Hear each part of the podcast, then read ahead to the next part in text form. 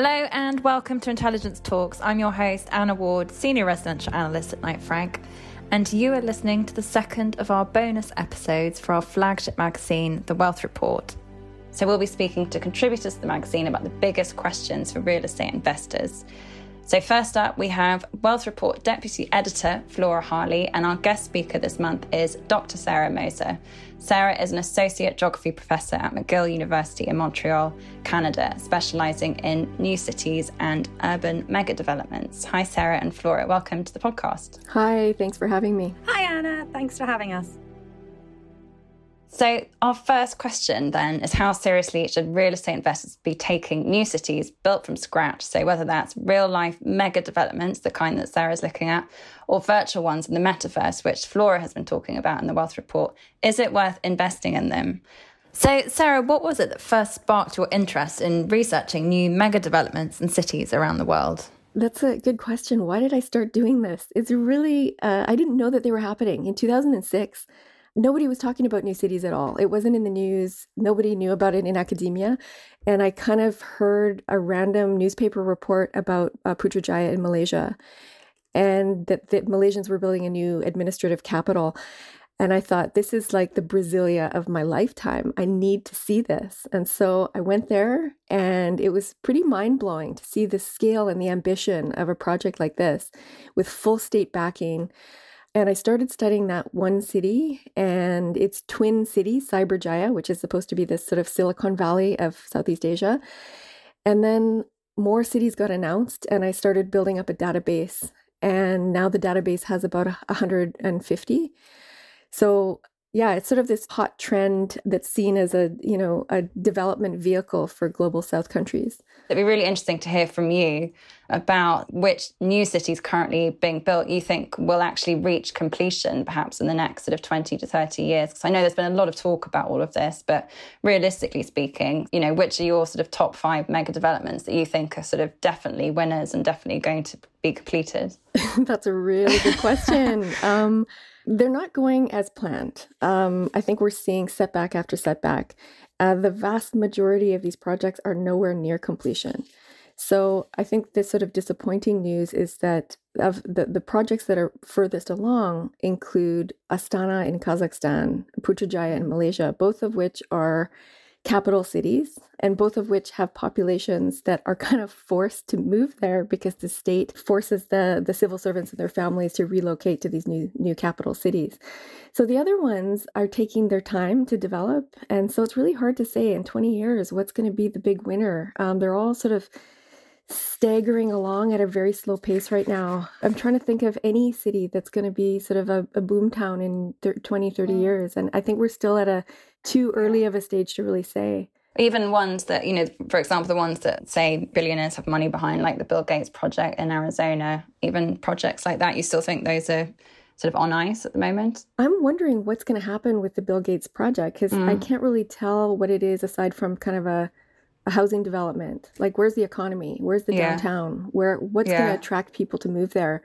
And what's going to attract a variety of people to move there? Not just sort of people in the high tech industry. Like a city needs everyone. It needs taxi drivers. It needs you know for every economic bracket all the way up to middle class and the rich and I don't see that kind of variety of ecosystem developing in the next, you know, in my lifetime, let's just say. Do you think it's fair to say then, this is something that Flora's written quite a lot about, that virtual cities are actually a sort of slightly more realistic prospect, particularly from a real estate investor point of view? Because obviously we've got people buying land and buying up property in these sort of metaverse virtual cities. So, I mean, from what you're saying, obviously these other real projects seem to be facing all sorts of difficulties. So, what would you say about virtual cities at the moment in terms of how that fits into your research? Well, I don't look at the metaverse, but I'm actually very relieved to see people like Mark Zuckerberg spending yeah. his time in the metaverse and spending his energy and resources there.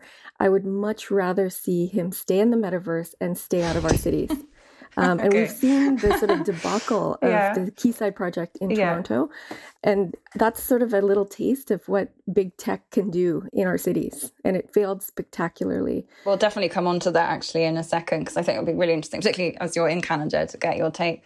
Um, before we do that, though, look, Flora, what is your take at the moment on the metaverse and Mark Zuckerberg playing in the virtual city and what it means for real estate investors at the moment? I think there's a lot of opportunities. I mean, we talked to a couple of interviewees in the Wealth Report this year, uh, Yat Siu, for example, who's the co-founder and CEO of Animoca Brands, which has investments in the Sandbox, Decentraland, and many others. So there's obviously lots of different uh, metaverses, and he talks about open versus closed, which is what Mark Zuckerberg and is arguably doing as a closed, where he's talking about sort of that open metaverse and, and the opportunities there.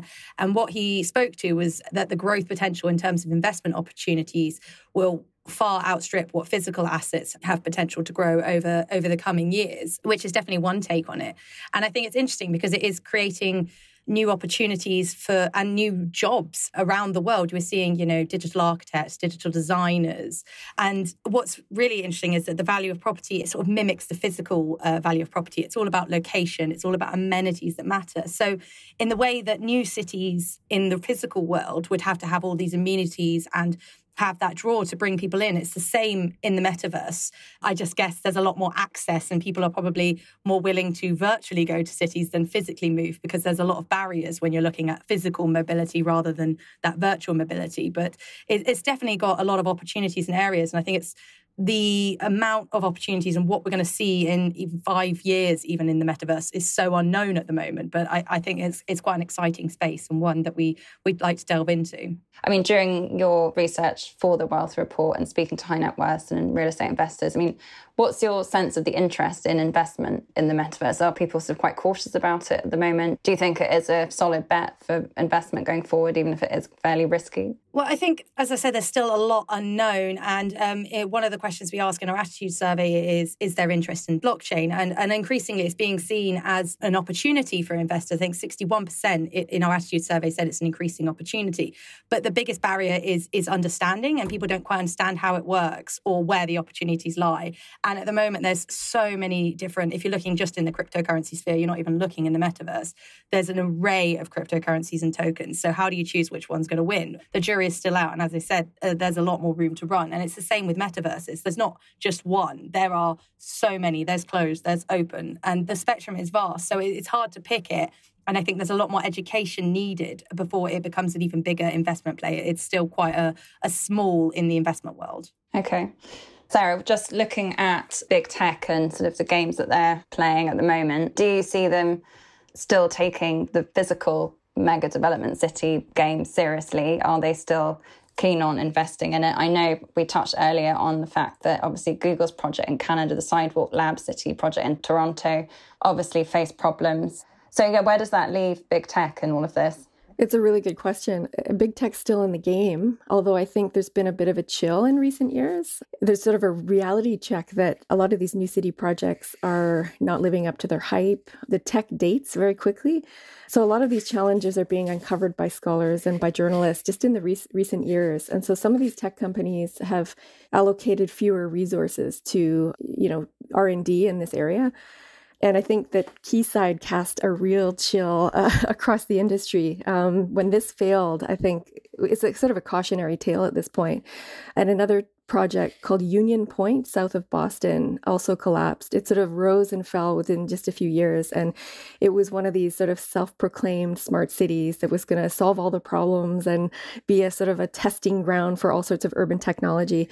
But what we're seeing is the tech dates and what is super futuristic one year is hopelessly out of date in five years. Ironically, just to add to what Alphabet City is up to now, after so many years of claiming that they were building this sort of walkable high tech city of the future, the project did collapse. And Alphabet City sort of morphed into this company that's now building highways to facilitate driverless cars. So yeah, it's surviving somehow without the city part and with just the road part. So, do you see Google returning to? I mean, I guess there's no news at the moment.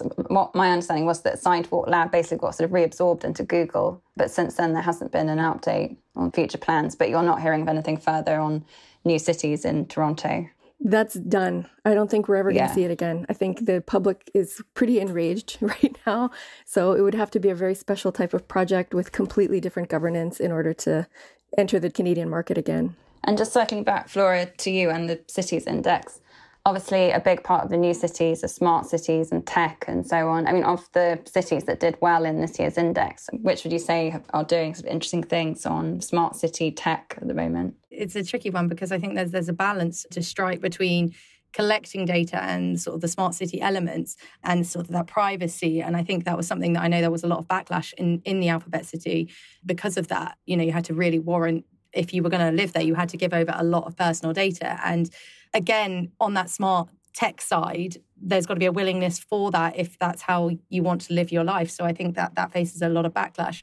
I don't know if, Sarah would know better than I, but I think there's some interesting um, stuff going on in Dubai, in Singapore, in terms of sort of the, the trying to move towards a, a higher tech lifestyle, as well as that, again, more sustainable lifestyle, because I think that's possibly one of the biggest drives. And, and the two can go hand in hand. You know, if you have better data, better monitoring, you're therefore going to be able to have better handle on how sustainable or how eco friendly the city is. So I think that's a, a, couple of interesting ones to watch. I know Singapore in, in, particular, we feature that in the Wealth Report, and they have, you know, some interesting um, sustainability measures, you know, indoor farming, uh, these big solar panels, sort of trees, um, which which are amazing, and, and some of the stuff that's going on there is, quite fascinating, actually, and I think that's really one to watch. Sarah, do you agree with that? I mean, obviously, you don't have to use data in such an intrusive way. I mean, what would you say are acceptable ways that big tech or indeed governments could be using data effectively in cities to improve lives of residents there? I think retrofitting existing cities is the way to go. I mean, it makes the most sense.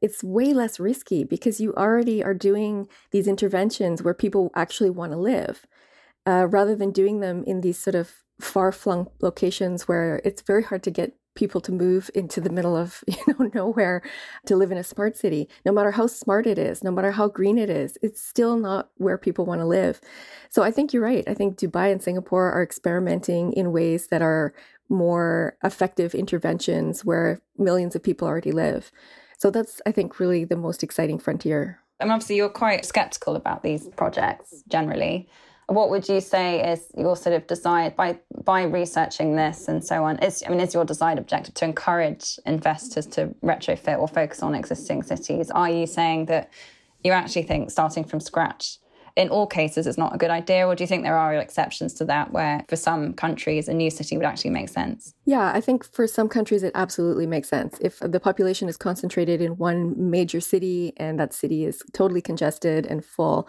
it makes sense to deconcentrate the population. But I think the rhetoric has to match the reality a little bit more closely because people are getting a bit suspicious and cynical about these projects when they say, we're going to have flying cars and a completed city with a million people in six years. You know, these sort of outlandish claims that I think maybe were quite exhilarating and exciting 15 years ago. And now I think people are a bit onto what they're doing. Just to finish, Sarah, what is your sort of in terms of the city that you think is doing this right, there must be one out there that you think actually this is really exciting. This is actually going to make a difference and will be innovative and inspirational for other cities coming out of the ground. I mean, what's your favorite city? We're still at the very early stages. And so what you're asking me to pick is who has the best promotional material that looks the most appealing. And I really can't answer that because I don't think that they're going to deliver as promised. I think there are some cities that are promising in terms of green and sustainable. Putrajaya, the capital of Malaysia, it's very green, it's very pretty. I don't think it's necessarily a model city because not everyone has the government behind them and lots and lots of land. So it's sort of a wait and see type of answer, I think. So if you were to pick one, it would be the one in Malaysia. If you had to, that would be the one you'd say is on the right track. I would say it's on the right track in terms of creating a place that is green and livable. Um, it's not an inclusive city at all. It's just for civil servants. So again, it's, it's sort of a flawed. Uh, maybe in 50 years, I'll have a different view. Uh, but we really need time. And I think these city builders are selling their projects as being, we'll finish them in six, eight, ten years. And any city needs 50 years to kind of grow and expand in an organic way. So I don't believe the promises that they're going to finish a city completely within a decade. It's it's wait and see. Presumably, in your research, you have to look at this. You know, you must look at regions and have to look at different priorities and competing interests. So, for example, that city in Malaysia, maybe that does work for civil servants. Maybe that's the ideal location for that. But do you have different sets of criteria on what you're rating these cities on or evaluating them on, for example? I think follow through is really important. And they can make the most beautiful PowerPoint presentations in the world and the most beautiful videos and websites. And if they're not following through, it's a real red flag that they won't do anything that they promise. And again, we're at the early stages. So a lot of these are sort of conceptual more than actual cities. But watching the early stages, you can even see the disconnect there when they promise something that is nowhere near close to what they've actually laid out in their plans. So the unrealistic dimension is is really troubling for me. And I've been studying this long enough now that I'm sort of seeing that this is a really ongoing entrenched pattern. Oh, really, really interesting. Well, thank you so much for coming on and talking about all of this. Great to get your view. I mean, it's such an interesting area. Obviously, you've clearly got quite a realistic uh, view on on these projects and how likely they are to come to fruition. And thanks, Flora, as well, for giving us a bit of an insight as well into some of the articles that you've been writing in the Wealth Report. Thanks, Anna. Always a pleasure. Thanks very much for having me. So the exciting news is that for this bonus episode, we actually have some extra bonus material for you all. So we've got some extra chat from both Flora and Sarah because well, we all all felt actually that there was so much to say about cities that frankly they just couldn't stop talking. So here's a bit more from Flora and Sarah. I feel like there's so many more issues to get at what about sort of big picture issues that make these projects challenging to mm. make money off yeah. of. yeah. I think there's money to be made even if the cities fail. I think that's one of the findings of my research and I mean, it's disturbing. I don't want people to uh, mm. think that that's a good possibility, but money yeah. ma- is made in projects that never break ground. It's very corrupt. Yeah. Is there one that you track in uh, New Zealand? I spoke to the guy doing it a few years ago, but I haven't actually kept up with how far it's got. Oranga. It was a suburb of Auckland. I don't know if that's got any further. You're shaking your head like, no, it's not getting very far. New Zealand have got a few no. problems on their plate, don't they? Oh, and I don't know if you followed the uh, Marc Lore's project. Uh, he's building a new sort of futuristic city. He's the guy who started diapers.com, which is like Amazon for babies. It's the age of high tech ambition in city building. Mm-hmm. Uh, especially in the US. I mean, the Middle East and mm. Asia has been doing it for decades, and now the US wants to get in on the game. It's fascinating. Yeah, I feel like Asia is a hub of just trying to build new megacities and stuff. I mean, you've got Indonesia also moving their capital, but isn't that because Jakarta is overpopulated and sinking?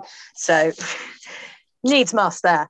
Um, but yeah. there's money to be made and there's opportunities to make a better city so I'm, I'm always hopeful when these projects get announced and i think we can do things to make them better whether they actually happen or the project gets watered down beyond recognition let's see so, to read more about megacities and Sarah's research, you can have a read of our Cities of the Future article on page 80 of the Wealth Report. And you can also read about the cities topping our annual City Wealth Index on page 70 in the magazine. And for more analysis, you can subscribe to our research note, which goes out every Monday, Wednesday, and Friday. You can see our show notes for more details on that. And please do subscribe wherever you get your podcasts and listen out for our next Wealth Report special episode in a month's time. Thank you so much for listening to this week's Intelligence Talks Wealth Report special.